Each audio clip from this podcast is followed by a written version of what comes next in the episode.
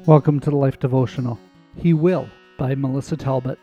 The Lord who rescued me from the paw of the lion and the paw of the bear will rescue me from the hand of this Philistine.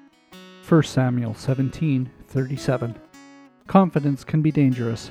During the challenging and overwhelming circumstances we encounter, it can lead to arrogance and pride, and also deaden our intrinsic need to rely on and trust in God. That can thrust us into a scenario we are completely unprepared to face. Such was not the case with David. While tending sheep, David had been experiencing the sovereign power of, and an intimate relationship with, his Lord.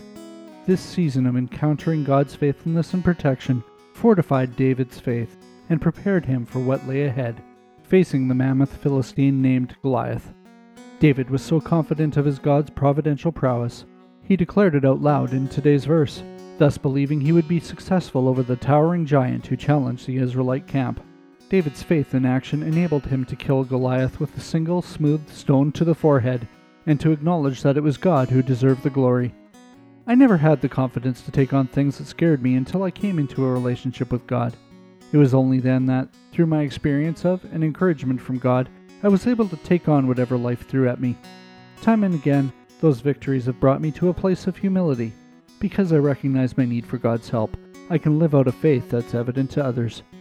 You can have this right kind of confidence too. Draw near, rely on His power, and dispel your fears. A prayer for today. Heavenly Father, I can't begin to count the times when I was afraid to try something, but it was you who gave me the credence to go forward in faith and tackle the scariest of things. May my faith continue to be active, no matter what I encounter, and my confidence be firmly rooted in you. It's in Jesus' name I pray. Amen. Go deeper. Have you ever taken glory for your own confidence in a situation when it was God who was central in the victory? Take to heart and meditate on the words of David, making them your own as you continue to live a life of active faith. Read further. Instead of fearing what is ahead, learn to fear the Lord. Discover what it means and why it is beneficial. Read Benefits of Fearing the Lord by Suzanne Benner on thelife.com. We would love to pray for you come visit us at thelife.com slash prayer.